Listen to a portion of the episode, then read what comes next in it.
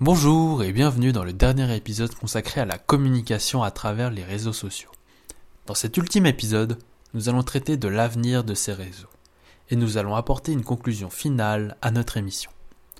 Pour commencer cet épisode, et maintenant que nous savons que les réseaux sociaux ont un impact fondamental sur nous et dans notre société, nous nous sommes interrogés sur la façon dont les réseaux sociaux pourraient impacter le futur et comment ils sont perçus.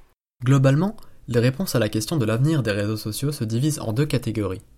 La première, la vision optimiste, qui consiste ou qui insiste sur le fait que les réseaux sociaux ont un impact positif, notamment avec le développement de la notion de partage et de socialisation, et l'autre vision, la vision pessimiste, qui insiste, elle, sur les notions de dépendance ou de cyberbullying.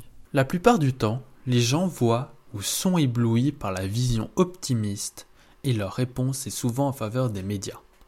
En regardant les chiffres de croissance exponentielle d'utilisateurs sur les réseaux sociaux, on a du mal à comprendre comment les réseaux sociaux pourraient avoir un impact négatif. Ceci nous laisse penser que les réseaux sociaux ont un futur prometteur.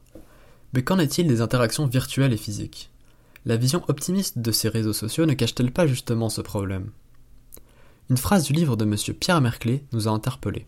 Si les échanges numériques venaient à remplacer progressivement toute interaction physique, la survie de notre société serait probablement menacée.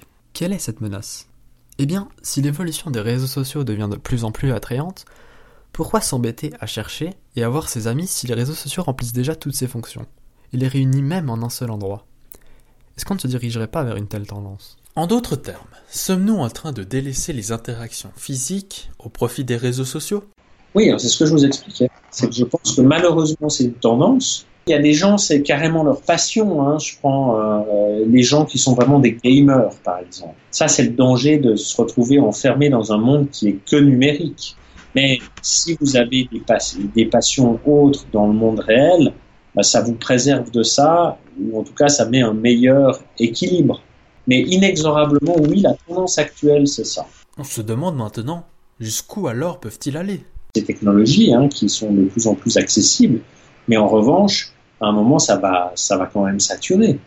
Qu'est-ce qu'il y a? On dit que d'ici 2020, hein, donc c'est dans trois ans, il y aura 5 milliards de personnes connectées sur Internet. On pourrait dire les médias sociaux, c'était le premier pas, parce que les médias sociaux, c'était à la place de vouloir stocker l'information, eh ben, je la partage, je l'utilise.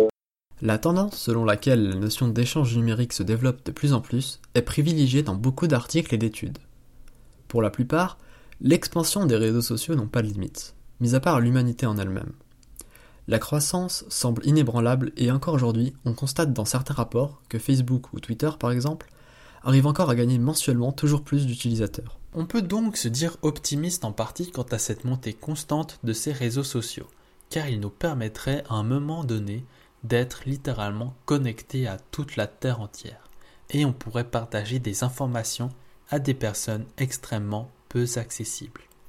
Mais on peut se dire aussi pessimiste quant à cette montée car quels deviendraient les intérêts de communiquer dans la vie réelle si on peut le faire si facilement sur les réseaux sociaux? Qu'en est-il alors de la question des interactions physiques et numériques? Les échanges numériques sont donc souvent favorisés.